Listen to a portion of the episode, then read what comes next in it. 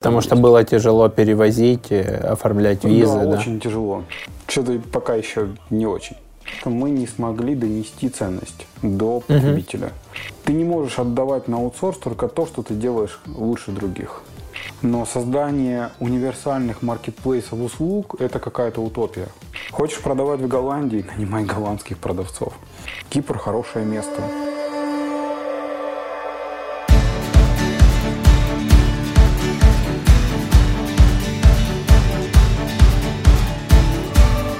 Всем привет! Это новый выпуск подкаста «Продуктивный роман». И у меня в гостях Павел Шинкаренко, CEO SolarStaff. День добрый. Говори. Привет, Павел. Привет. Расскажи для наших э, зрителей, слушателей, какую задачу, какую боль решает SolarStaff. SolarStaff автоматизирует э, отношения между компаниями и их подрядчиками, которые физические лица. По сути, это сервис автоматизации безопасных сделок между компаниями и фрилансерами. Угу. Это безопасные сделки, массовые выплаты и закрывающий пакет документов для компании, которая хочет платить самозанятым, фрилансерам, контракторам, физлицам э, и получать пакет документов. Да, верно. А, по размеру бизнеса, какой у вас сейчас размер в обороте и в количестве людей? Оборот. Оборот около 5 миллиардов рублей. Э, количество людей... Ты имеешь в виду, сколько людей пользуются сервисом? Э, сколько, сколько людей работает Solar Staff как-то ближе к full-time сотрудникам? Ну вот.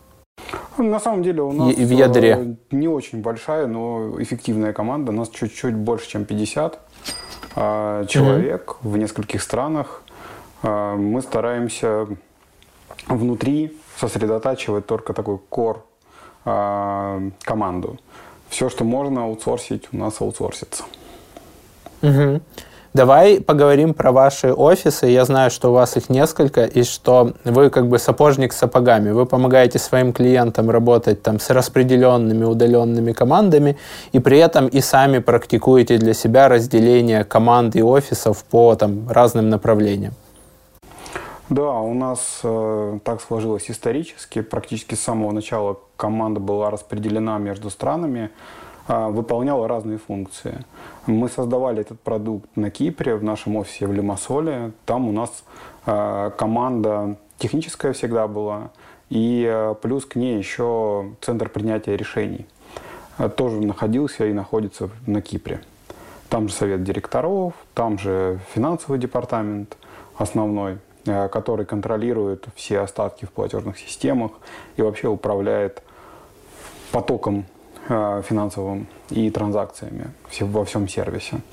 Э, есть рижский офис, он небольшой, и такой бэк-офис, там у меня юротдел, плюс немножко клиентской поддержки. И есть еще московский офис, который, в котором, по сути, sales функция и адаптация документа оборота для России – Э, он угу. больше, чем рижский, и э, это уже не совсем бэк, потому что там sales, а, но это продажи на Россию прежде всего. Э, есть еще офис в Амстердаме, это продажи европейские. Угу.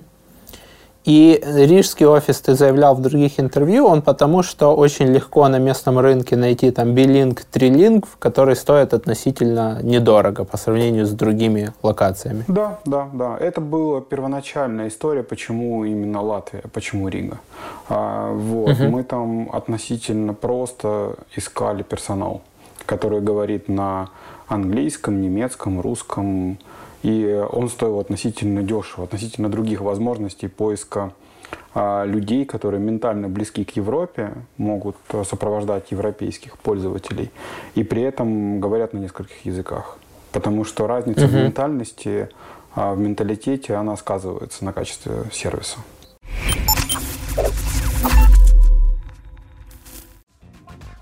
Современные потребители требуют современных инструментов коммуникации. Они все чаще держат в руках мобильный телефон, в очереди, в лифте, за завтраком и даже на совещаниях. Наши маркетинговые сообщения они тоже читают с телефона, не только в почте. Поэтому сервисы email-маркетинга тоже эволюционируют, чтобы быть там, где их потребитель. Хочу посоветовать тебе сервис маркетинга автоматизации SendPulse, который позволяет работать с потребителем во множестве каналов. Email, SMS, push, чат-боты в соцсетях и мессенджерах. Ребята постоянно улучшают функционал, чтобы ты мог получить максимум от своей базы клиентов. Регистрируйся в SendPulse по ссылке в описании к выпуску и сделай свой маркетинг по-настоящему многоканальным.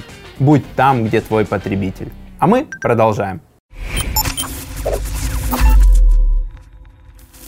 На самом деле очень важно для поддержки клиентов, мы же говорим про поддержку э, фрилансеров, говорить с ними на одном языке. Для того, чтобы говорить с ними на одном языке, важно в детстве смотреть одни и те же мультики, э, общаться mm-hmm. в одном и том же социуме и, по сути, э, быть частью одной и той же культуры. Тогда вы друг другу близки, вы понимаете, как вести talk. Да, то есть как нормально общаться, как завязывать беседу, как, где грань там, навязчивости, ненавязчивости. Это все на уровне а, неосознанном происходит. Человек делает это автоматически, угу. просто потому что он так воспитан, он так привык, он так вырос. То есть это, это некая так, сигнальная система свой-чужой? Да, да. Ну, мы чужие для Азии, потому что там угу. живут другие люди.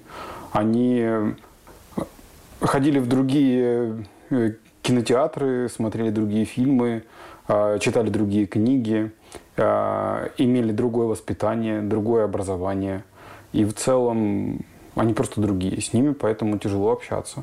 Можно, но это, для этого нужно очень сильно напрягаться. И воспринимать чужую культуру, быть к ней толерантным, открытым, понимающим, это сложно. Проще найти местного человека, который будет э, с самого начала общаться с ними так, как они привыкли. Угу. При этом ну, разница в зарплатах, я так понимаю, что она там в разы, потому что в одном из интервью ты назвал, что стоимость маркетолога в Амстердаме это запросто там 4000 евро плюс еще 80% налогов. Да. Если я там правильно приблизительно понимаю там ландшафт бизнес Риги, то это, наверное, там, не знаю, скажи скорректируй меня, если я не прав, это там до полутора тысяч евро, может быть, до двух. До. До, до налогов. И, ну, смотри, мы же не нанимаем маркетолога в Риге. Да. А, просто потому, что их там, ну, может, они там и есть, но их там исчезающе мало. Да. А, вот. В Амстердаме они просто есть, их поэтому там можно нанять. А, в в России они тоже есть. И здесь Россия конкурентна, правда. И, ну, в частности, Москва, конечно. Угу. А, высококвалифицированный персонал есть, и он а, не избалован огромными доходами, так как американский персонал, например. И это угу. прямо эффективно. То есть мы а, за последний год расширили московский офис, добавили ему немножко функций, но и кипрский офис тоже расширился пополнился а, дополнительной IT-командой, хоть это было и непросто в разгар а, пандемии. Мы были замкнуты возможностями поиска только внутри острова. И искали людей только, угу. только там. Тех, кто уже Потому что есть. было тяжело перевозить, э, оформлять визы. Да, да? очень тяжело. Это в России у нас здесь такая пандемия. Сейчас я говорю у нас, потому что сейчас в России. Угу. И здесь кусками локдауны, потом свобода, потом опять какие-то ограничения, потом опять свобода. В Европе же история свободы не случилась, она в целом закрыта. И э, какой-то свободы перемещения мы не видим. А, например, мой кипрский офис до сих пор имеет а, возможность ходить в офис только 20% от а, всей численности офиса одновременно. Ого. И выходить из дому не по делам можно только один раз в день, отправив смс. И до сих пор там комендантский час, после 9 нельзя выходить. Угу. Окей, возвращаясь к функции маркетинга, вы решили ее взять в Амстердаме, потому что у вас специфический B2B маркетинг, я правильно понимаю? А, Да, это было связано с выводом а, нашего продукта Flime на европейский рынок. Угу. Это такая история неуспеха, можем о ней тоже поговорить. И там мы прям накосячили от начала и до конца. Так накосячили, что пришлось схлопывать продукт этот полностью. И возвращаться к развитию Solar в целом на сегодня все ок. Мы как бы а, убытки зафиксировали, чемодан без ручки выбросили, дальше поехали. Угу. А что, ну, что произошло, за счет чего Flyme такая убыточная история? Я посмотрел сайт, э, комиссия на выплаты, в принципе, как-то бьется с тем, что там ты озвучил в интервью по SolarStaff, угу. да, в тарифах, там Комиссия на выплаты ИП самозанятых 3,5-6%, физлицам 8-12%. Ты так и называл в прошлых интервью там от 3,5 до 12%. То есть интерфейсно, в быстром обзоре очень похожие комиссии. Что, что пошло не так? А, дело же не в ценообразовании. Угу. Дело в самом продукте и в том, а, что и как с ним происходило. Мы допустили ошибку, сразу несколько ошибок на ранней стадии э, формирования этой всей истории.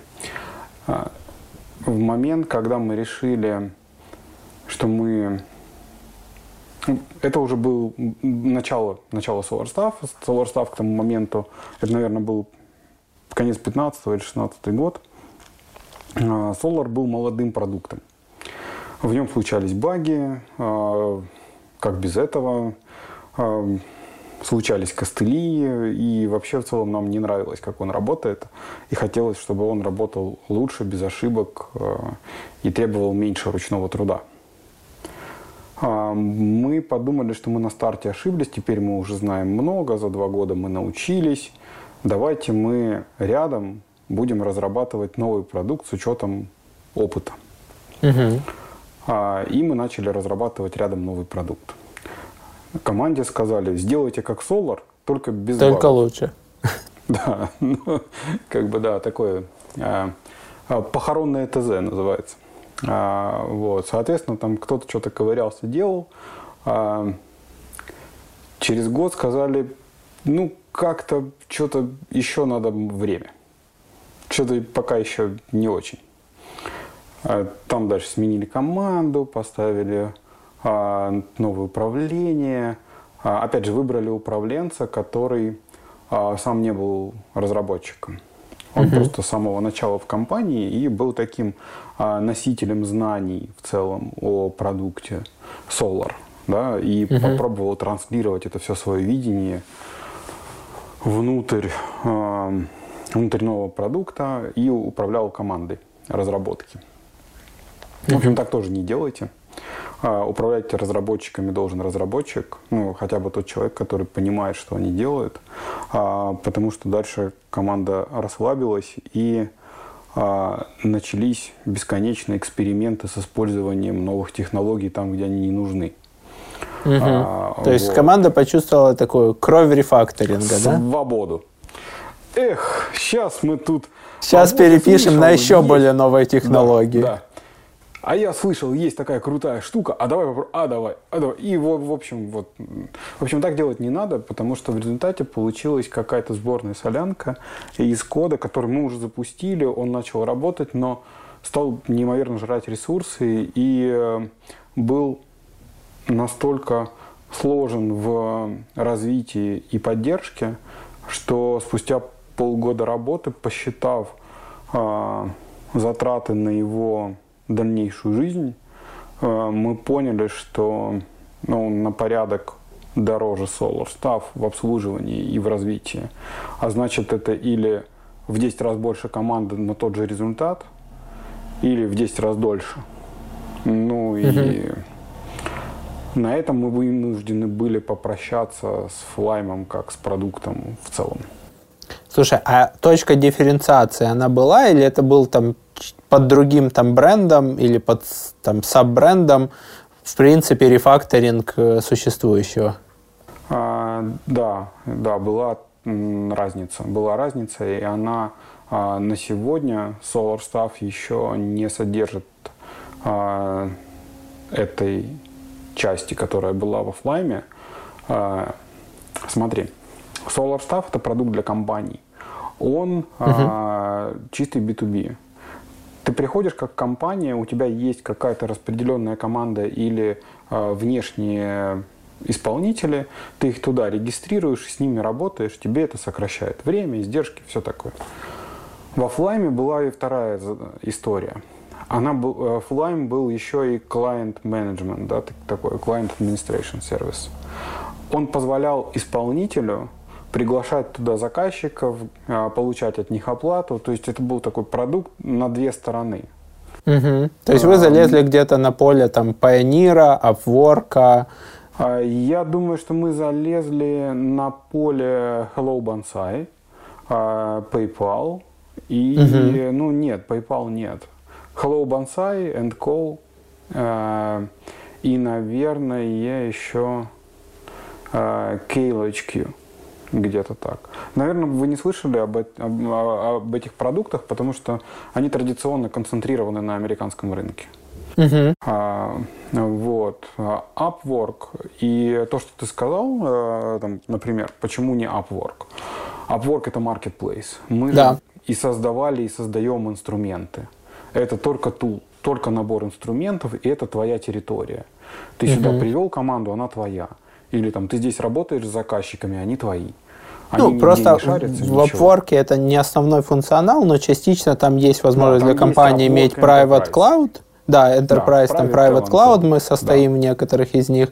И с другой стороны, они дали продукт, я не знаю, насколько он успешен, насколько часто им пользуются, когда фрилансер может пригласить клиента вне Upwork и переложить на Upwork там часть инвойсинга, часть там escrow да. и так далее. Да, в этом плане э, там есть пересечение, но для Upwork это не основная история, для нас да. она была как раз основной. То есть вы пытались части, закрыть да. там инвойсинг, подписание документов, э, закрывающие да, документы, да, выплаты. Да, да, угу. да. А, на самом деле Solar сейчас это и делает. угу. только, пока только для компаний. Для физиков а, мы а, в разработке этого продукта и в осознании его. И здесь а, мы пошли путем не с шапкой или с шашкой там наголо, да, как мы с Флаймом, давай вяжемся в бой, создадим какой-то минимальный функционал, не разберемся с тем, какую ценность он дает, и давай-ка запускать. А, вот. Потому что одной из ошибок э, Флайма в плане вот этого B2C функционала, почему он не взлетел, а, было то, что мы не смогли донести ценность до потребителя.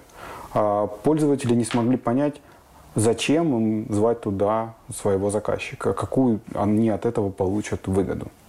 Угу. А, вот. Сейчас мы, переосознав и пересобрав а, свое видение, проверив эти гипотезы на, в том числе, американских пользователях на американском рынке, а, собираем внутри SolarStaff такой продукт, но уже имея совершенно другой багаж опыта и э, другой багаж. И клиентскую данных. базу, наверное.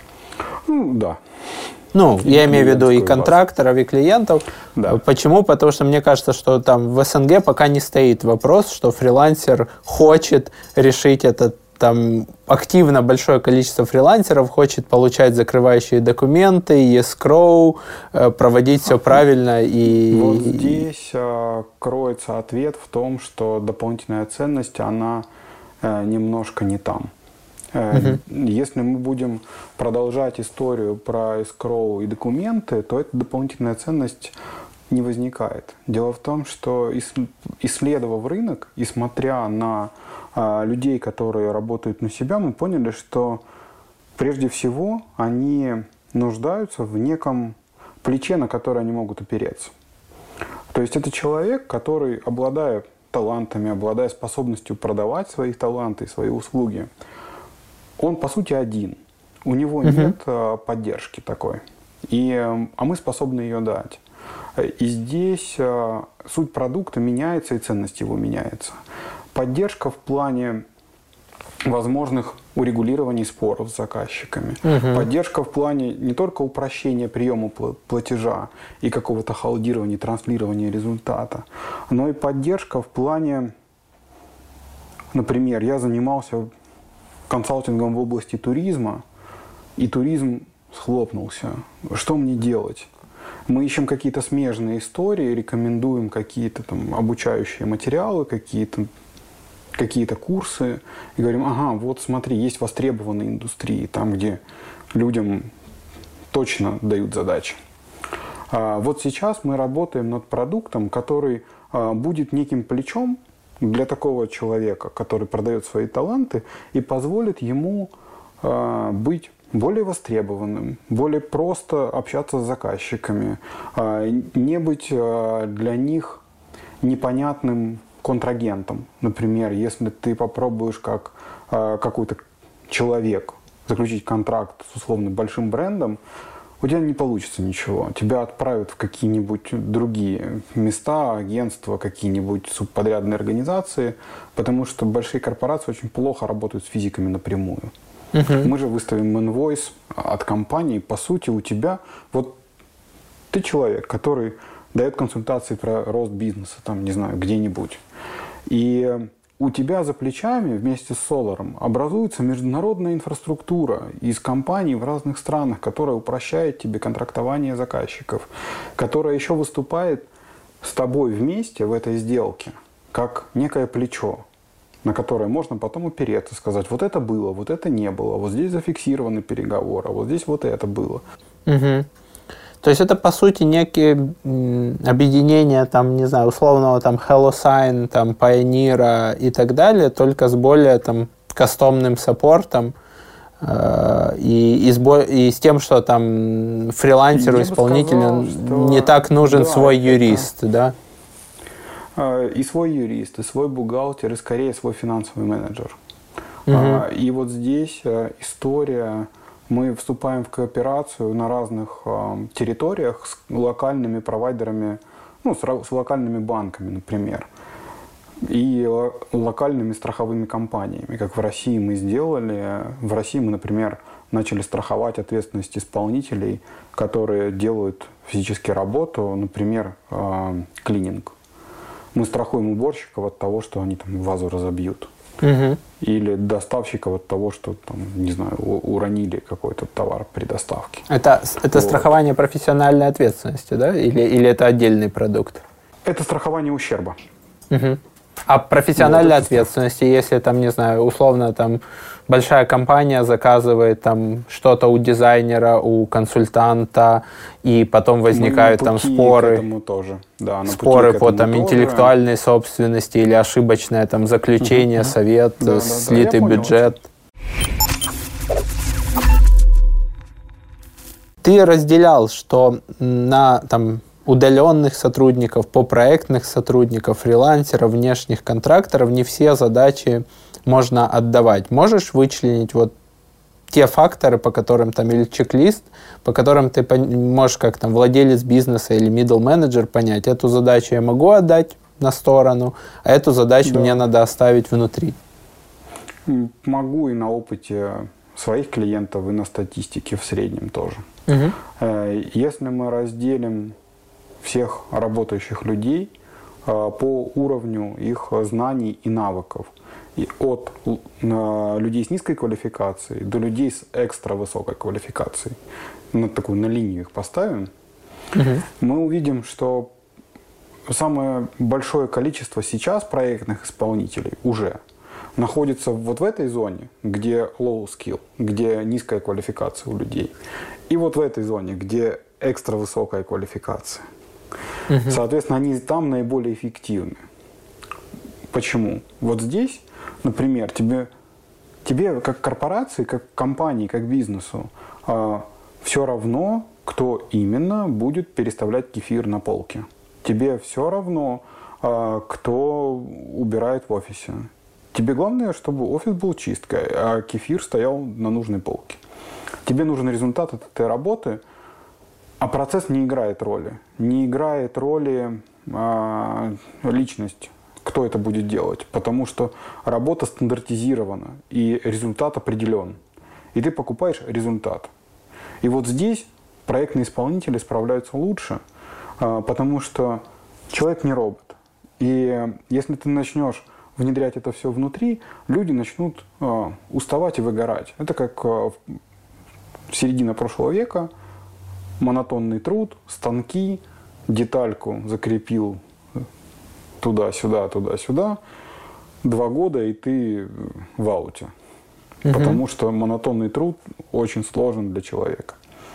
А здесь же этот проектный исполнитель сегодня монотонно одну работу поделал, завтра другую монотонно поделал, но у него смена активности происходит. Вот. И в этом плюс для самих людей, которые это делают. И компания получает результат. Соответственно, все, что не требует высокой квалификации, и вы можете это измерить и стандартизировать ответ и результат, вы можете получить у проектного исполнителя. Это будет дешевле, это будет быстрее. С другой стороны, есть вторая колонка. Это люди, обладающие высоким уровнем подготовки, а, большим опытом работы или вообще а, уникальными навыками в какой-то области. Вам вы решили, что вам нужно как-то лихо обработать свои данные, которые вы накопили в компании. Угу. Вам нужен аналитик по работе с большими данными.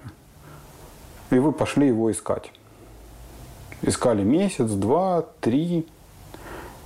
И ситуация такая. Или вы находите, и он какой-то ну, не подходит, потому что он не аналитик по работе с данными. Или он отказывается на вас работать. Да потому что у вас работы для него нет. У вас работы для него на месяц, может быть, на два. Угу. И, соответственно, вам нужно не нанимать его в штат, чтобы он э, месяц на вас поработал, а потом сидел и не знал, чем заняться. А вам нужно проектно его взять, он вам сделает то, что нужно, выдаст результаты, пойдет дальше заниматься тем, что развивать себя. И э, с этой точки зрения вот эти люди, которые несут экстра квалификацию внутрь компании, которые не имеют шанса их нанять, это выход для компаний получить результат от того, что они не могут получить внутри команды. То есть это некоторые экстра знания и экстра компетенция для них. Ну, а чаще всего они еще, поскольку это не типовой для них процесс, они не умеют этими людьми управлять, им нужна комбинация из хорошего технического исполнителя и человека там с опытом менеджмента подобных проектов, с самоорганизацией, с софт-скиллами, э, с тем, что он сам пришел и рассказал, вам нужно это делать вот так, вот так, вот так, и оценивать результаты работы вот так. Угу.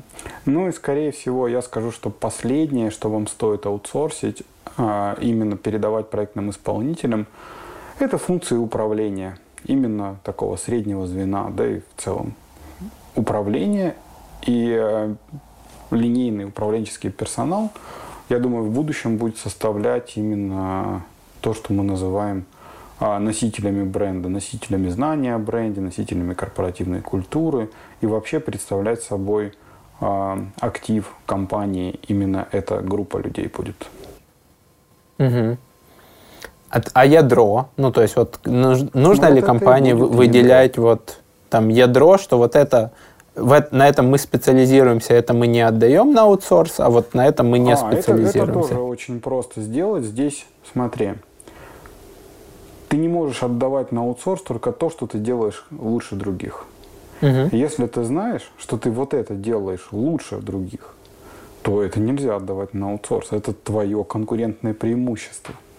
Если ты ну хорошо, условно ты там, там, не знаю, ты можешь делать лучше других там бухгалтерию, но это все равно не основной твой бизнес-процесс, например. Но если она у тебя устроена так, что она устроена лучше, чем любая другая бухгалтерия в отрасли, тебе нужно ее сохранять, потому что она тебе или обходится дешевле, угу. или приносит какую-то дополнительную стоимость, а, такую, которую сложно взять на рынке. Угу. Но иногда и непрофильные процессы могут быть а, частью ядра, ровно потому, что ты делаешь их просто лучше, чем кто бы то ни было. Ну, так получилось. Вот. Может быть, это ответ на то, что, может быть, ты не тем занимаешься, и может твой бизнес аутсорсинг бухгалтерии, раз ты ее так настроил, что она работает лучше всех на рынке. А, и это тоже нормальный ответ. Ну, то есть mm-hmm. заглянуть вглубь и понять, почему же это вдруг вот такой непрофильный процесс стал у тебя куском ядра. Может быть, там у тебя а, скрытый потенциал какой-то. Угу. Интересная мысль. Тем более, что у тебя был опыт, когда ты настраивал клиентам их юридические, бухгалтерские контуры за границей, а потом на основе этого начал делать продукт.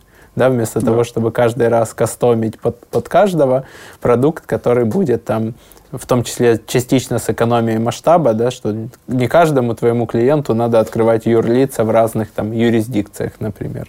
Слушай, ну Или готовить пакеты вообще, документов. Это, это вообще была история, она же прям... Смотри, да, я ввел, э, был таким, я даже не знаю, как это назвать, даже не налоговый консультант. То, что я делал, я решал довольно сложные юридические проблемы интернет-бизнеса российского. Угу. Ко мне начали приходить где-то в 2012 году, по-моему, в 2012-2013, ну, в 2012 в основном, рекламные партнерские сети. И приходить примерно так. Слушай, у нас тут инвестфонд хочет дать нам денег, но они увидели вебмастерские выплаты, ужаснулись и сказали, вы вот это вот полечите, иначе денег не будет. Да. А, вот. А, и они говорят, мы пошли сразу в большую четверку и говорим, ребята, там вот деньги, тут проблема, надо... Вот. Им выдали лечение. А, лечение, суть такая. Нужно с каждым оформить договор. Это все нужно оформить, значит, вот здесь налоги заплатить вот эти, вот здесь социальные выплаты, вот здесь взносы, вот здесь отчетность за каждого. Итого нагрузка там вот такая, отчетности вот столько. Они говорят, подождите, подождите, у нас маржинальность 20%. Они говорят, ну... И у нас, бы... фри, у нас фрилансеры и веб-мастера, они не готовы э, снизить да, да. свои выплаты. И, как бы, где же, где же мне это все взять? Как бы оно так же не работает. Вот. И они пришли ко мне уже после, как правило, приходили после того, как они побывали где-то в больших консалтинговых компаниях получали ответ, что это невозможно, приходили, пришли ко мне. Я посидел, и первое, что я сделал, я посмотрел на рынок. Там на тот момент две самые крупные рекламные партнерские сети – это Google и Яндекс. Да. Ну, по сути, рекламная сеть Яндекс, которая мучилась там с ЦОПами, вообще вот так вот пыталась что-то сделать. И Google, который просто работал, вообще не думая ни о чем. Посмотрев на них, я понял, что там просто одна компания иностранная, а другая русская. И все проблемы компании, второе, только от того, что она российская. И я пришел и сказал, ребят, вам нужно вставать, становиться иностранной компанией, только по-настоящему, потому что иначе не заживет. То есть давайте так, есть несколько стран, проанализировал законодательство, сказал так, вот смотри, есть британская модель права, в ней и налогово, налогообложение, в ней ключевая есть мысль. Каждый платит свои налоги за себя. Угу. Это прям такое ядро. От него дальше все пляшет, но оно воспринимаемо. И тогда в такой, внутри такой системы ты можешь работать с исполнителями, отдавать им их обязанности по уплате налогов, они их должны будут нести, эти обязанности по уплате налогов. Но не в каждой стране такое возможно, потому что во многих там континентальная система права, которая по-другому построена. И э, я сказал, вот есть, выбирайте, вот такие страны. Я вывез э, одну компанию в Гонконг, одну в UK, одну на Кипр, таким образом, создав там а, офис, наняв персонал, открыв счета, создав процессы, подключив системы для э, финансовых потоков. И когда я сделал это, по-моему, в пятый раз, я понял, что, э, во-первых, что я больше просто не смогу, ну, потому что я стал жить э, в самолете, и со мной стюардессы здоровались на рейсе Москва-Гонконг, А, вот. а тебе все равно надо было физически там присутствовать на открытии счетов, на подписании документов, да? Смотри, я на общении создавал, с местными я органами. Не, да, да, я не создавал э, квазиструктуры. В смысле, сейчас угу. мы зарегаем офшорку, там никого нет, и через нее будем пускать потоки. Это, во-первых, такое решение никакой инвестфонд бы не съел. Да. Ну, Тем более свежее, это... как бы там ему полгода ну, жизни да, или три месяца. Хоть свежее, хоть не свежее. Если под ней нет э, настоящих процессов, под ней нет людей. Э, я занимался и релокацией персонала ключевого из России потом в Гонконг, и наймом там людей на местном рынке, и открытием там счетов, и контактами с местными органами, которые ну, вплоть до лицензирования каких-то видов деятельности. Угу. То вот. есть это были полноценные это... офисы, да. а не там юридические прослойки? Нет, нет, нет. Это не При этом я видел у тебя там выходы. Э, то ли на LinkedIn, то ли в Фейсбуке указано было, что ты был general э, директор в Up to Promo Limited Гонконг. Я так понимаю, что это часть там SEO-пульта. Да, да. Я довольно долго это делал и выводил их. Это как раз была часть этой работы, когда ты создаешь там представительство, когда ты выводишь на рынок целый, по сути, целый продукт. Я даже это не налоговые консультации, это а, я даже не знаю, как это назвать. Ну, скорее всего, такой а, лаунчер, да, то есть э, человек, который запускает процессы в какой-то другой стране. Это такая ре- реаллокация юрисдикции. Ну, ну, когда у тебя есть работа в существующей юрисдикции, тебе надо часть от этого откусить и реаллоцировать э, полноценно в другую.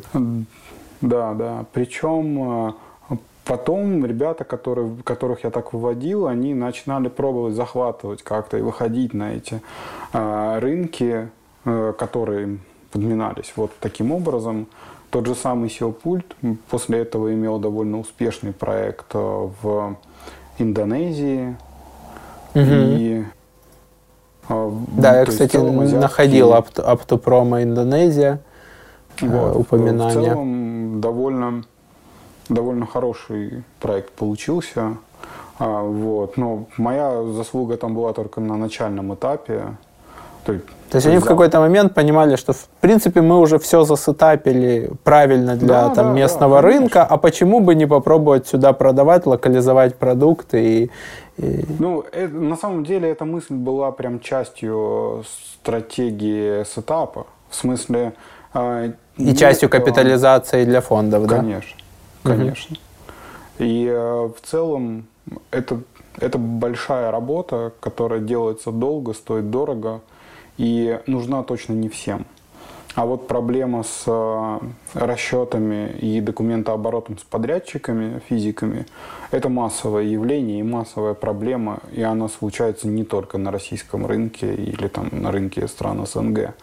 Она в целом много где присутствует, особенно если у тебя начинается кроссбординг. Вот. Потому что а, Solar строился еще на, на, гип, на, на большой эффективности а, кроссбординговых расчетов. Особенно если это мелкие суммы.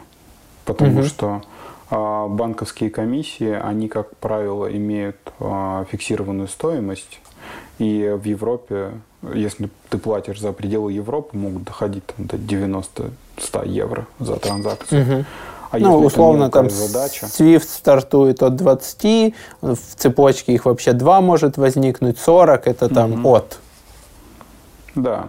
А вот с европлатежами такая же история, когда они идут за пределы Европы, потому что, конечно, СЕПА это круто, ну, в смысле, внутриевропейская платежная система, она дешевая, быстрая и удобная, но за пределы Европы платить дорого.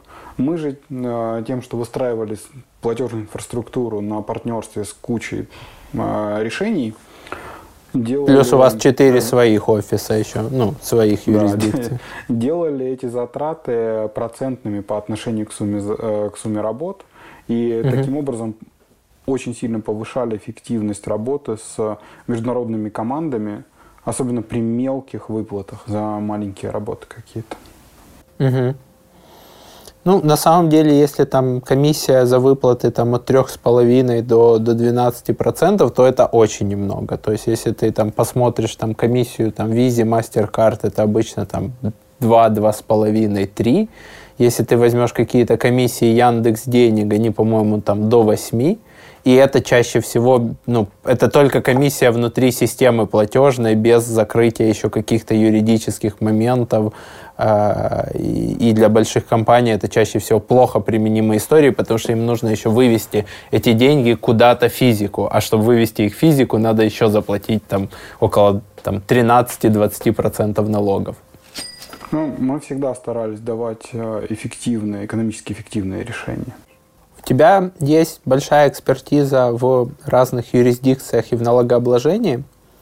Расскажи, поделись для наших зрителей, слушателей опытом, когда, начиная от какого оборота компании есть смысл рассматривать открытие юрлиц в других юрисдикциях и какие еще есть факторы, которые там стоит учесть, и какие группы стран по ролям ты можешь выделить. Угу. Это одновременно и очень простой, очень сложный вопрос, поэтому начнем его с дисклеймера да, юридического. Про то, что это все не руководство к действию, а так только вредные или полезные советы. Смотри, нужно сначала а, по поводу первого этапа. Компании выходят на другие рынки и вообще создают какие-то свои подразделения в других странах, или становля, становясь ближе к потребителям, или ближе к поставщикам. Угу. Соответственно, если вы замкнуты внутри экосистемы своей страны, у вас закупки здесь и продажи здесь, то смысла, смысл может быть только один в выходе, в создании компании за рубежом. Это защита активов или угу. минимизация налогов. Тогда да. вам нужны просто холдинговые страны. А, и это довольно большой порог в плане оборота. Сложно так посчитать. Потому что очень все зависит от того, а, какую холдинговую юрисдикцию рассматривать. Давай, давай не так. Смотри. Мы возьмем холдинговые юрисдикции. Например, а, тот же самый Кипр, UK, Сингапур, Голландию. Ну, окей, можно даже Америку взять. Она тоже вполне себе может рассматриваться как холдинговая юрисдикция а, с точки зрения защиты активов.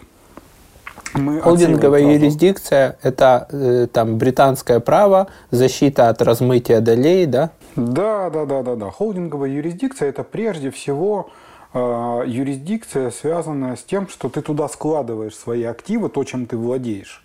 Угу. И оно там более защищенное. Но, как правило, в бонус ты имеешь в виду э, низкие налоги на пассивный доход. Угу. То есть дивидендные доходы или облагаются низкой ставкой, или э, не облагаются. В Швейцарию, кстати, как холдинговую юрисдикцию забыл незаслуженно. Она холдинговая юрисдикция на 100%. Угу. А, вот.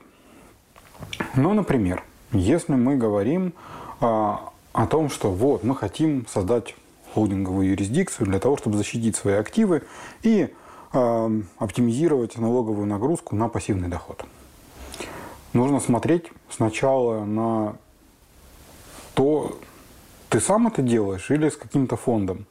Да, например, к тебе пришел инвестор, им нужно, нужно структурировать сделку, опять же, британское право, опять все, все те же в ряд параметры. Если ты следуешь за фондом, то ты следуешь и за, рекомендациями фонда, потому что некоторые uh-huh. фонды работают только там, с UK и Америкой, и все. И как бы... А некоторые вообще только США, Делавер и все стандартно. И в историю там с Кипром они играться не готовы? Да, ну вообще ни с чем. Не, не только uh-huh. с Кипром, со Швейцарией тоже не готовы. Uh-huh. А, некоторые фонды смотрят на вопросы шире и говорят, да, окей, хорошо, там и Кипр подойдет, и UK подойдет. То есть здесь в первую очередь нужно от самой сути сделки плясать. Если же это ваше внутреннее решение, то тогда вам нужно учитывать, э, что вам в этой стране, где холдинг, нужно будет создавать присутствие. По сути, открывать офис, нанимать топ-менеджмент для управления капиталом, хотя бы пару людей, но пару людей, например, в Швейцарии, это... А мы считали, кстати, два года назад мы считали а, Швейцарию как холдинговую юрисдикцию а, с двумя человеками нанятого персонала и одной релокацией. И получалось миллион двести тысяч франков в год. Это затраты на аренду, зарплату персонала, налоги на персонал. То есть разница в налогообложении – должна составлять миллион двести тысяч франков для того, чтобы Швейцарию можно было смотреть в качестве такой вот холдинговой юрисдикции. Угу. Ну, соответственно, вот можно... Ну, это чуть, чуть больше, чем 1,3 миллиона долларов. То есть больше там 100 тысяч долларов в месяц только на, на поддержание Нет, вот этой это, юрисдикции. Ну, в смысле, это, это я про годовую. Ну, это в угу. год. А, миллион двести в год да, а, ты переложил на месяц просто. Да, да, окей. Мы угу. считали просто годовыми цифрами. Вот. Если говорить про Кипр, то э, средняя зарплата топ-менеджмента, э, способного управлять небольшими активами, наверное, 3,5-4, э, ну, соответственно, где-то в 10 тысяч в месяц это укладывается плюс-минус. Где-то раз, раз в 10 дешевле, чем, чем в Швейцарии. Ну, на самом деле будет в 5, потому что а, плюс аренда, налоги, плюс офис. налоги, плюс офис, плюс ежегодный аудит а, съест еще сотню в год, ну и получится угу. 200, где-то угу. 200 тысяч евро в год. А, это если делать все по-правильному, а не пытаться побегать создавая мнимые структуры, которые за собой ничего не имеют. Ну, по угу. сути, полочные компании. Использование таких вот полочных компаний без присутствия, на самом деле, на сегодня это уже такая игра в, э, в казино. Потому что, наверное, надо объяснить, в чем опасность, потому что люди же не понимают чаще всего, когда пытаются регистрировать офшорные компании или компании без реального присутствия, начинается все очень хорошо. Ты вроде как экономишь денег, и это все стоит там 3000 долларов в год, все хорошо, ты ни о чем не беспокоишься. Ровно до тех пор, пока банки не начинают блокировать тебе счета и морозить остатки на них. Угу. Препятствуя тем самым ведению бизнеса, иногда способны просто э, его утопить. Ну, потому что если тебе заморозят счета э, на несколько месяцев э, с нормальными остатками, там, например, у тебя будет какой-то цикл закупок и продаж, и в какой-то момент вот этот остаток операционный, который у тебя и формирует э, всю твою операционную деятельность, будет просто заморожен, и пережить такое э, способен не каждый бизнес вообще в целом. Угу. Они замораживают, и дальше ты проходишь какой-то комплайенс, они требуют да, подтверждения. Ты что оно управляется там, что это налоговое резидентство оттуда. Это все занимает время. Ты можешь разморозить эти счета или вернуть деньги куда-то на их историческую родину, но это все очень долго. Угу. Поэтому ну, мне сложно это все обсчитывать, и я говорю, что я бы в такие игры на сегодня просто не играл. Просто время Ну и вообще, прошло. мне кажется, что вот какой-то там... Я не настолько в этом рынке, вообще не, не, не сколько в этом рынке, но мне кажется, что время офшоров потихоньку сильно уходит. То есть там я смотрел новость, например, Google to end double Irish Dutch sandwich tax scheme. Э, scheme. Ну это всему свое время. А, было просто время, когда это было доступно, работало, не очень сильно отслеживалось, и в целом... И особенно с цифровыми услугами, да, там не, не всегда да докидывался нет, НДС. Там Или, это, или в целом мир становится сильно прозрачнее по да. обмену? Это в целом происходит. Это в целом явление, а, которое... А, когда же оно зародилось? Наверное, где-то в 2015 году. А, я могу сейчас путать, но был саммит Большой Двадцатки, и там как раз рассматривали вопросы обмена информацией между правительствами и странами.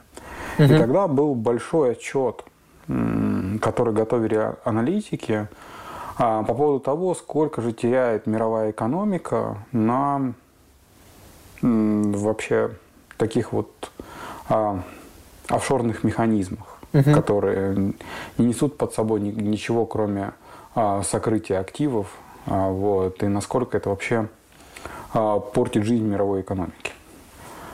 И после этого, понимая, что основные бенефициары этого всего Соединенные Штаты Америки, и они заинтересованы были более всех в том, чтобы прозрачность это возникла и развивалась, было понятно, что в какой-то степени они решат эту проблему. Угу. Ну и они ее решили. Ну, угу. не полностью, но э, мир пошел в другую сторону, и другие страны, увидев, что это хорошо, тот же самый Евросоюз с радостью принял эту концепцию. Да, Евросоюз, насколько я помню, он обязал компании, которые продают там, цифровые услуги, э, вписывать э, ват в зависимости от биллинг-адреса покупателя, а не от размещения там да, хед-офиса да, Гугла или не хед-офиса. Да, это довольно давняя да, история про то, что косвенные налоги платят люди. На самом деле, если э, мы походим по СНГ и поспрашиваем понимание у людей, что такое косвенный налог, uh-huh. кто на самом деле платит НДС, из чего он кармана, то, скорее всего, мы не услышим правильных ответов или их будет крайне мало. Окей. Okay. Ну, то есть вот по холдинговым прошлись. Э, какие еще по типы? Операционным? Да. А, смотри, операционные юрисдикции, как правило, выбираются там, где у тебя клиенты. Угу. Вот у тебя есть клиенты, будь к ним ближе. Вот там у тебя операционная юрисдикция. Потому что хочешь продавать в Америке, нанимай американских продавцов. Хочешь продавать в Голландии, нанимай голландских продавцов. Ну, это так работает. Ну, угу. Особенно в B2B. И здесь а, у меня, наверное, есть совет. А, может быть, он не очень а, всем подойдет, но, например, а, всем, кто продает товары, точно должен подойти. Не услуги, в смысле. Uh-huh. Берем инфраструктуру международного eBay или и же с ним Amazon, неважно. Площадка не важна. И выводим свой товар туда. Проводим там гипотезы. Вот тебе витрина, вот тебе дропшиппинг, вот тебе возможность поставки – и оказывается, что ваш, там, не знаю, винтики для мебели, которые вы производите в ручном этом, продаются только в Техасе. И все. Ну, как бы больше, или там 90% продаж Техас. Ну, не нужно открывать э, компанию в Нью-Йорке. Надо лететь в Техас и разбираться, что же такое случилось. А, или там, это может быть любая другая страна, там, не знаю, Бразилия, например, где, ну, там, вот там появился рынок. Вы его нащупали, и вам есть с кем поговорить, у вас оттуда есть заказчики, есть заказы. Вот тогда и следуйте за ними. А, а выбирать юрисдикцию, открывать там компанию, а потом пытаться выводить туда продукт, это, это нечто утопическое, утопическое, как правило. Угу. Ну, Amazon, в принципе, он ограничен своими юрисдикциями. Это там Европа, UK, США, Австралия, э, Индия, э, не помню, по Латинской Америке. Вот, eBay в этом ну, плане сильно шире, конечно. Да. eBay, ну, Etsy... eBay очень шир, широк. Угу. А, ну, опять же, Никто не мешает для сравнения и тот же самый AliExpress да, пробовать или еще там угу. кого-нибудь. Который будет как раз перекошен в СНГ, Латинскую угу. Америку, Африку и Азию. И посмотреть, а где поперло, где пошло. А хуже поставщикам услуг на самом деле. Потому угу. что а, для них подобных платформ я не знаю. Ну, Все, что есть, есть, есть они... Upwork, но Upwork тоже перекошен в специфического клиента. Там. А, скажем так, а, я уверен, что и то он для digital в основном. Они э, тоже идут по пути вертикализации. То есть вот есть вертикали, тот же самый Uber как marketplace для водителей, он для водителей. И в целом он успешен за счет э, того, что он закрывает вертикали одну природную потребность, которую там, потребность в том, чтобы переехать там, из одной точки в другую. И э, в этом он эффективен. Но создание универсальных маркетплейсов услуг – это какая-то утопия. Скорее всего, они будут такими же вертикальными. Угу. Клининг налево, э, мерчендайзинг направо, Э, логистика в центре, еще там что-то. Эм, не очень верится, что э, продавать какие угодно услуги можно под одной крышей. Может быть, э, я здесь ошибаюсь, но, скорее всего, нет. Ну, я пока из наблюдения Upwork, это там digital услуги, там маркетинг, контент-менеджмент, разработка и чуть-чуть virtual ассистенты. Ну, не чуть-чуть, но я имею в виду чуть-чуть в сторонку, mm-hmm. virtual ассистенты. Эти это все равно ну, это товары в основном. Там есть цифровые, там, ну, окей, Etsy, Fiverr, они тоже там частично продают просто цифровые какие-то копии, кастомизации и так далее. Вот. А так, чтобы сказать тебе, например, там, маркетплейс для юристов, мировой, который будет хорошо представлен в, во многих регионах, я не знаю. Маркетплейс для сантехников, я знаю там локальные проекты, там сантехник mm-hmm. в USA, да, а, а, или там сантехник в, в Украине, но общемировой тоже, наверное, нет. Вот я тоже думаю, что они э, локальные, вертикализированные, то есть используют вертикали отраслевые какие-то. Угу. И так, наверное, и будет дальше. Угу. Опять же, если а, ты встраиваешься в какую-то экосистему какой-то такой вертикальной платформы, то ну, это отличный рынок сбыта. То есть, условно, а, мы видим, как меняется рынок услуг. Он стандартизируется, и компании, которые могут эффективно оказывать такую услугу, встраиваются как некие коллективные исполнители внутрь платформы, предоставляя с собой целый кусок инфраструктуры таким платформам. Становятся такими вот. диспетчерами внутри да. платформы. И это тоже путь. Он неизбежен. Укрупнение неизбежно. Угу. Слушай, ну мы обсудили такие холдинговые юрисдикции, там операционные, ты там предварительно говорил, что там если торгуешь с Китаем, это, например, Гонконг. Но есть еще юрисдикции, которые, вот не знаю, как по мне, они на стыке. Например, там украинские айтишники раньше любили открывать там налоговое резидентство в Эстонии. Очень все просто, очень недорого, э, и, и можно было там аккумулировать большую часть платежей там, переводить сюда, до тех пор, пока там наше законодательство не начало требовать отчитываться, что же у тебя там есть, и, и, и можно посчитать, сколько дней в году ты как налоговый резидент угу. проводишь здесь, сколько там. Вот. Вот эти юрисдикции, это уже там ты их не рассматриваешь для открытия компании, или они по-прежнему как бы существуют и, и решают часть задач, но их там будущее очень туманно? Я думаю, что и будущее туманное, и туманнее, чем... Ну, и, и, и этот туман близок. Угу. А, ну, потому что они плывут против э, течения. Общее течение направлено в сторону а, прозрачности транзакций. И угу. в целом, если мы посмотрим на то, как а, ведут себя банки, как они а, обязаны, и платежные системы э, как их все больше обязывают раскрывать э, данные о транзакциях в пользу государства. Или делают их налоговыми агентами, ответственными за, за суть операции, да? Да. Ну, скорее всего, здесь э, речь идет о том, что государство впитывает в себя огромное количество данных. Угу. И, и, а мы, след, мы оставляем цифровые следы э, в огромном количестве.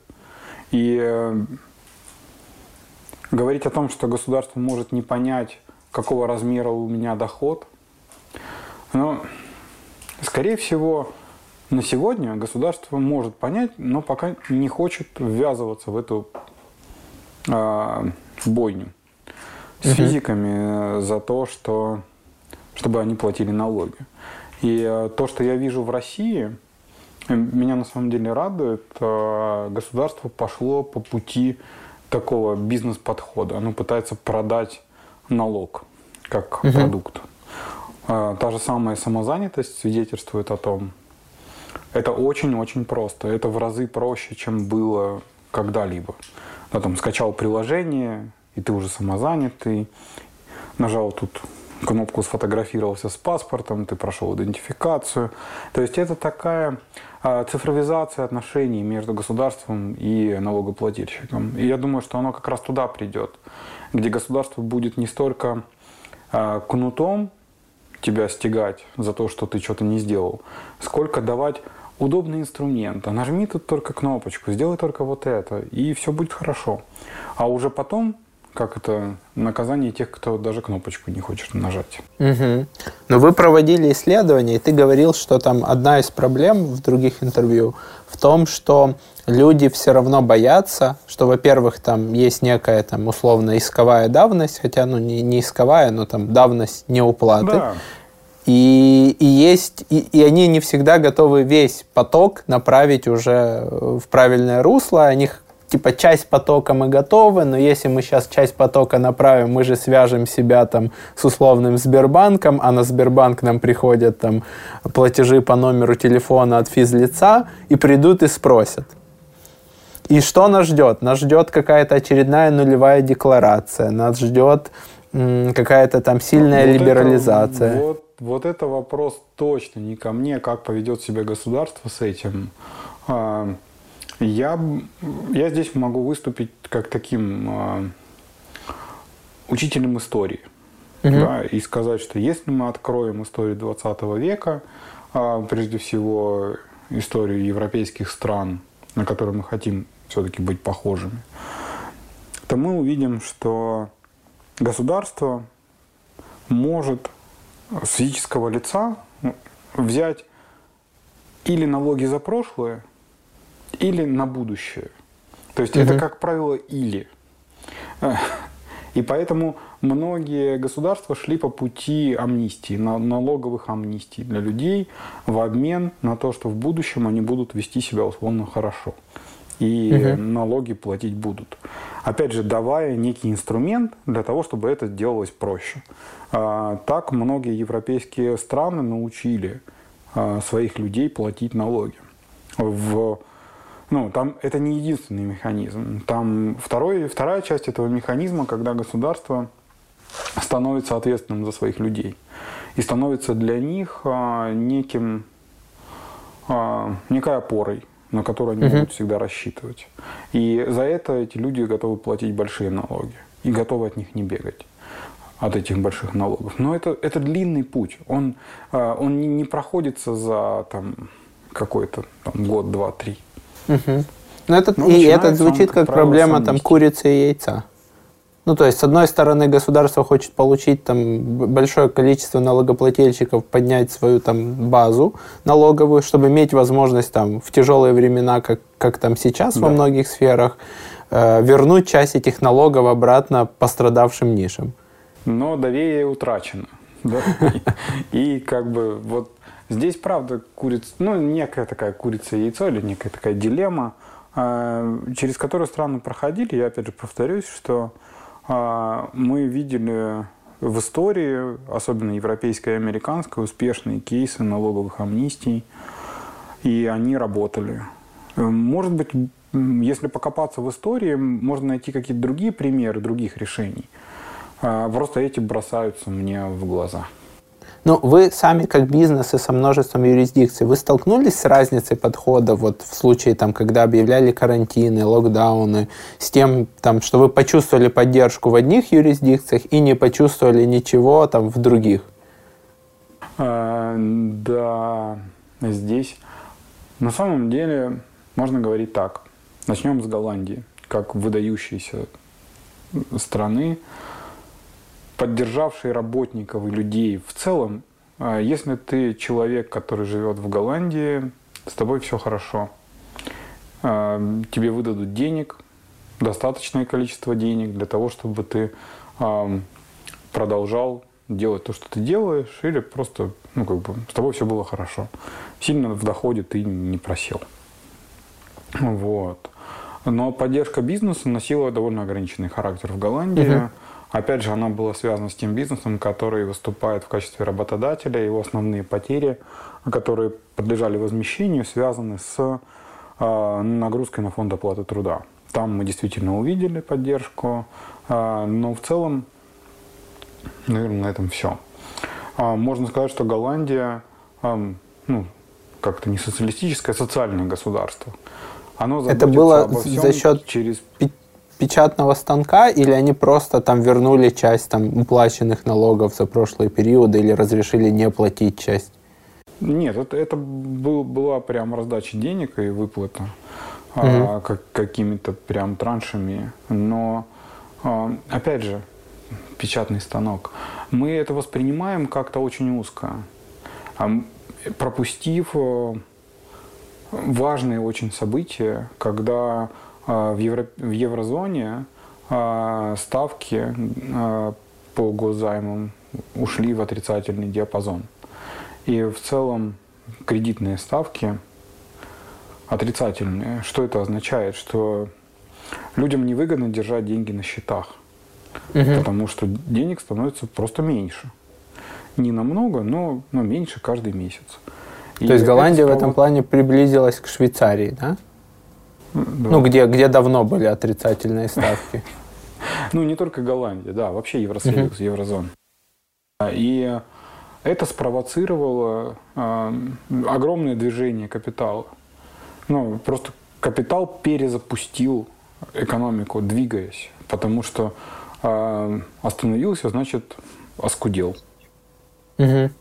То есть люди начали там тратить, вкладывать, инвестировать, тратить, закупать оборудование. Покупать то, что, не, то, что хотели, но откладывали. Вот, вот это все, там, стимулирование отложенного спроса тоже имело, имело место. Угу. Поэтому нельзя сказать, что все э, там, которые принимали страны европейские, они только за счет того, что они имеют возможность печатать деньги. Это а, какая-то такая комплексная история из множества разных ходов, довольно умных и своевременных. А, при этом и локдаун а, ощущался по-разному. А, здесь и отношения к людям мы видели разные. На том же самом Кипре были и приложения, и смс -ки. Там мы увидели чуть-чуть ниже уровень доверия к собственному населению со стороны правительства. И, соответственно, это все всегда взаимный уровень доверия.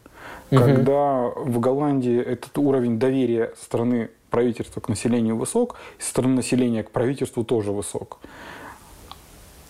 правительство и население общаются как два взрослых человека. Один угу. говорит, слушай, блин, опасность. Не делай, пожалуйста, это. Он говорит, ну да, окей, хорошо. И да, два взрослых очень хорошая поговорили. метафора. Угу. А, вот. В, в случае там, с Кипром это уже такое, знаешь, это подросток. Угу. Такой, блин, вот я знаю, что ты понимаешь, но ты же все равно по-своему сделаешь. Вот, Накажу. Давай, давай. Так. Заберу, за, заберу мобильный телефон, интернет да, отключу. Заберу планшет, да. Как, да. Как бы это, ты давай не, не борзей. Вот, во, не борзей правильная история, да, то есть ты как ага. бы это, но не борзей. А, в меру. А, и мы видели там а, в России, в Москве какие-то отношения взрослый ребенок, да, Да. как бы, о, это несознательные люди, они все равно поедут жарить шашлыки, и они, конечно, едут жарить шашлыки, Да. Ну, то есть это, потому что это не, не, не в том проблема, что а, это просто двунаправленная история. Да, да, это дорога оттуда, двусторонняя. оттуда, это, Да. это двусторонняя дорога, и вырваться из нее а, очень сложно. Потому что нужно и сам- самому правительству меняться, и, нар- и как бы народ за собой подтягивать, как бы постоянно кредит некий доверия ему, да, со- сообщая, что типа вот так. Да, и это, Но это это опять, коммуникационно блин. различимо. То есть у- вот в Киеве киевский мэр Кличко, спортсмен в прошлом, вот э, кто-то ему, не знаю, кто посоветовал, э, в первый локдаун ну, разместили борды, где он вот так вот в рубашке с закатанным рукавом и с, под- с подписью там «Нечего шастать». Ну, и это коммуникационно ты на это смотришь, и такой, ну, ну люди же вокруг там не дети, не там, не гопники, не, не, не кореша твои со двора. Ну, ты же мэр, как, понятно. как можно так коммуницировать с электоратом, который тебя же выбирал? Но мне кажется, что там как раз не единственный был случай такой. Вот. И, и, конечно, вот это вот э, с движением на, на восток, э, вот это вот видоизменение, я видел, как там видеозаписи, как в Индии, там людей, которые отказывались от э, карантина, от локдауна, их там били палками, сбивали с мотоциклов, самоорганизованные дружины. Что это такое взрослый Да, ребенок и, и шкала там типа само, самосознание, физическая расправа, да, вот ползунок такой. Ну, да, нужно еще, конечно, Индия плохой пример. Там у них совсем... э, это другая культура. И э, вот тут тоже такая ловушка, в которую мы попадаем, когда под одну гребенку пытаемся оценивать происходящее в разных странах. И у нас как бы один уровень понимания адекватности насилия, а в Индии он просто другой. Да, И э, там то, что для швейцарца, например, там, или голландца вообще дикость какая-то, вот, то там может восприниматься как а, нечто разумное. Но я, я не пытаюсь оправдывать насилие, я просто пытаюсь говорить, что там условия просто разные. На это надо Мгм. поправку делать. Да, да, это вот есть такая типология культурных измерений Хофстеда. Он вначале ее делал на основе людей, которые работают в Интеле, насколько я помню, по всему миру, а потом они рас- расширили это исследование. Оно помогает определить, там, подходит тебе там та или иная страна там, для релокации, для переезда, для там, смены гражданства. И оно выделяет там порядка шести разных факторов. И, например, один из факторов – это там power distance. Вот power distance в России, в Украине, в Индонезии, в Индии, э, по-моему, в Китае достаточно высок. Что это значит? Что начальник должен быть за дубовым столом в отдельном кабинете с отдельной столовой, с отдельным местом на парковке, с синими ведерками сверху руководства. Ездит, все будут Да, стоять э, в пробках. Я понял, о чем ты. В смысле, что когда э, я жил э, в Риге, э, то несколько раз встречал э, членов местного правительства и мэра на велосипеде в супермаркет, да, приезжающих Да. за продуктами. А когда же он на Кипре, а, у моего партнера был день рождения, и мы а, отмечали его просто в кафе, и за соседним столиком свой день рождения отмечал президент Кипра с семьей. Это был, ну, как бы просто кафе, его не, не перекрывали. Там скучно сидел охранник в, в углу один. Да. Вот. Э, Но как бы на этом все. Ну, и, и есть там страны типа Австрия и Германия, где это тоже power distance крайне низкий, где условная Ангела Меркель, да, будет с одним охранником, но будет также в очереди стоять в супермаркете, потому что, да, на работе ты Ангела Меркель, мы весь немецкий народ, ты сказала нам сидеть дома, мы будем сидеть дома, но в супермаркете ты одна из нас. Да, как бы да. Вот. И я согласен с тобой, что есть вот такие вот параметры, и страны сильно отличаются по этим параметрам.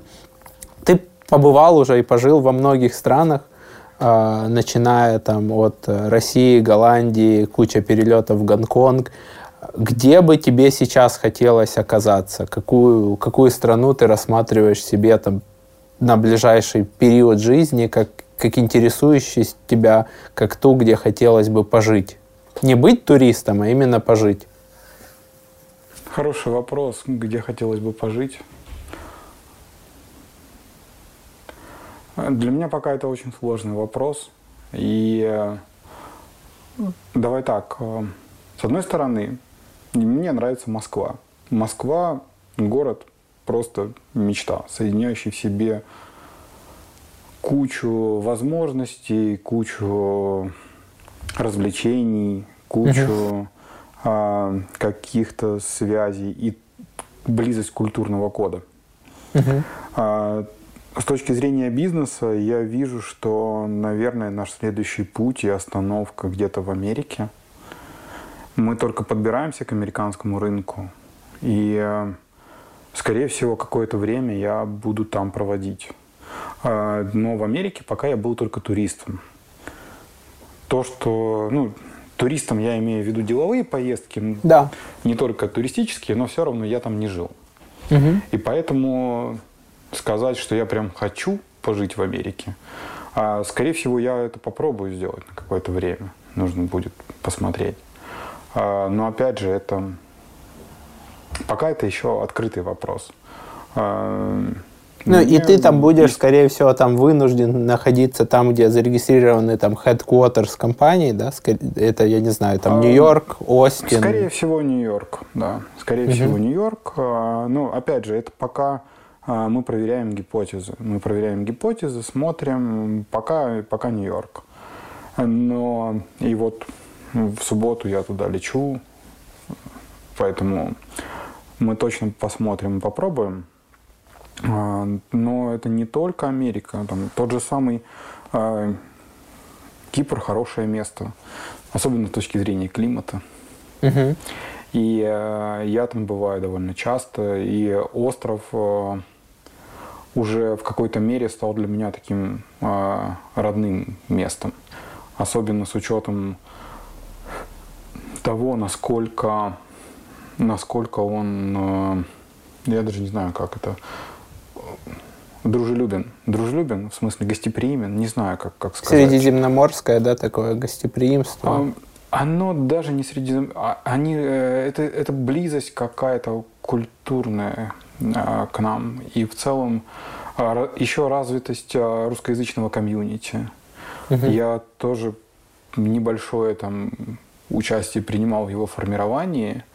Не буду там лишних заслуг на себя вешать. А, вот, потому что там были люди, которые намного больше меня для этого делали. Вот. А, в частности, там Олег Решетников, который прям был и остается таким двигателем а, Cyprus комьюнити русскоязычного. И это, наверное, сейчас самое большое русскоязычное комьюнити в мире. И это прям делает Кипр очень благоприятным местом для того, чтобы расслабленно существовать. Но, конечно, это не, а, не бизнес-драйв э, место такое. Это все-таки э, курорт. Ну, я, я зимовал, например, на Самуи и на Бали. У меня с островами возникает ощущение, что ты где-то в стороне от всех информационных потоков, что перелеты это всегда с пересадкой, что там на мотоцикле, ну, на типа машине ты можешь об, объездить э, там, остров за, за день, и ты как-то чуть-чуть... У меня вот возникает ощущение некой обособленности, такой островной расслабленной жизни. Островная жизнь другая, правда. Угу. И это, ну, сказать, что я прям готов к тому, чтобы проводить там, все время на острове, пока, наверное, тоже нет. Угу. Ну, ну, посмотрим еще. Я не скажу, что я осел. Ну, Гонко Гонконгом, например, как, как примером там, капиталистической Азии, я так понимаю, ты наелся в этих перелетах и уже вернуться туда не хочется, просто потому что это как то типа, гречневая каша, которую ты ел три раза в день в течение N лет в школе, да, там, типа, она, в принципе, полезная и хорошая, но ты ее слишком часто ел, да? Нет, Гонконг нет. Не понравился тебе? Я, а, я, я восхищен азиатской культурой. Того же самого угу. Бангкока, Гонконга, а, Сингапура. Вообще, Тайвань. Это, это круто. Да, да, да. И, и Корея, и Тайвань. Но это космос. Это люди, которые для меня просто инопланетяне. Я их могу безмерно уважать и любить, но я никогда не стану частью этого сообщества. Ну, у меня просто не выйдет. В смысле, я там не буду чувствовать себя своим. Я могу mm-hmm. чувствовать себя своим э, на Кипре, могу чувствовать себя своим в Нью-Йорке. Почему-то это очень быстро получается. Э, наверное, относительно своим в Голландии, потому что голландцы очень-очень любят дистанцию держать. И, угу. наверное, у меня слишком мало терпения для Голландии. А, вот. Ну и мало, наверное, там объединяющего опыта, потому что ты должен был учиться в школе, в универе, дети в один садик ходят, поехали вместе там в поход. Ну, не обязательно, но желательно, да. Угу. А Азия, ну, совсем, да, другая, совсем ты себя да, чувствуешь. Вот. Азия. Это, это там страх потери лица там у азиатов, который развит, или, или что это? Да нет, ну, понимаешь, а, как это, давай, давай с примером. Вот есть э, Бангкок, в Бангкоке офис. Большой торговый, ну, не торговый офисный центр. В 6 часов там выключают кондиционирование для того, чтобы люди не перерабатывали, а шли домой. Ну, uh-huh. так было много лет назад, может, сейчас по-другому. Вот, я прилетаю, у меня с собой наличные, я их э, оставил на столе, утром прихожу, денег нет. Mm. Думаю, блин, что такое? Вызываю полицейского, они смотрят э, записи видеокамер, Говорят, так, была только уборщица и дочка, больше никого не было. Возра... Э, уходит, через часа полтора приходит, говорит, ну, были только они, больше никого не было, они денег не брали. Ищи, ты их где-то потерял. Ну, как mm. может быть, что-то такое. Ну, да, я тебя понял. На этом расследование закончено. Да, я а, сталкивался с тем, когда у нас воровали мобильный Нет. телефон в Таиланде, и мы это принесли... Это истории. Конец истории такой. А, я говорю, подожди, а как ты провел, ну, ты точно уверен? Он говорит, ну да, я их отвел в храм Будды. Они полицейскому при Будде сказали, что они денег не брали. Поверь, они денег не брали. И уходит. А через несколько дней мы находим эту пачку денег. Она упала просто между столешницей и тумбой. Ну, видно, когда пыль стирали. То есть они, правда, не брали этих денег. И они не могли соврать полицейскому при Будде. И полицейские об этом знают. И они об этом знают. Но ну, э, это, да, это может быть было там в Таиланде в десятых годах, да, там, может быть сейчас как-то не так или еще что-то.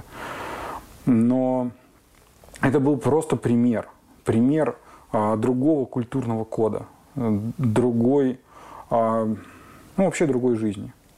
Угу. И с ними, когда общаешься, это тоже видно. Управлять ими сложно. Интересно, потому что у нас воровали телефон в э, Таиланде на, на островах. И даже там через iCloud подтянулась телефонная книжка нового там владельца, покупателя этого телефона, вора. И мы пришли в туристическую полицию, ну как бы следствие закончено. Вот вам телефонная книжка, вот тут написано, кто мама нового владельца телефона. Наберите, пожалуйста, и попросите как минимум вернуть. Хотя бы. Они такие, ну, Понимаете, это далеко, это на севере. Нет, не, не будем мы ничего делать. И в тот момент мы почувствовали себя, вот есть такое там тайское слово фаранг. Вот мы фаранги, mm. мы улетим, а в местной экономике мобильный телефон останется. Ну, не знаю, у меня, я же говорю, у меня нет... Но это в а, туристическом месте. Да, не осталось негативного какого-то осадка от э, пребывания в Азии, но я не стал частью этой культуры, прям совсем угу. нет. А, но при этом э, я с удовольствием езжу в Азию на какое-то время, и мне нравится, это очень красивые места угу. и очень интересные люди. Интересная история, конечно, про, про Будду. тоже с другой стороны позволяет взглянуть. Спасибо тебе большое за это интервью, за тем, что поделился опытом. А, спасибо тебе, дорогой мой зритель, слушатель, что досмотрел, дослушал. Ставь лайки на ютубе, ставь дизлайки, задавай вопросы в комментариях. А, Павлу мы отправим подарок, это уже после интервью обсудим, а, куда его прислать. Спасибо, что поделился. Удачи да, вам с выходом на рынок США. Интересный разговор. Пока-пока. Пока. -пока. Пока.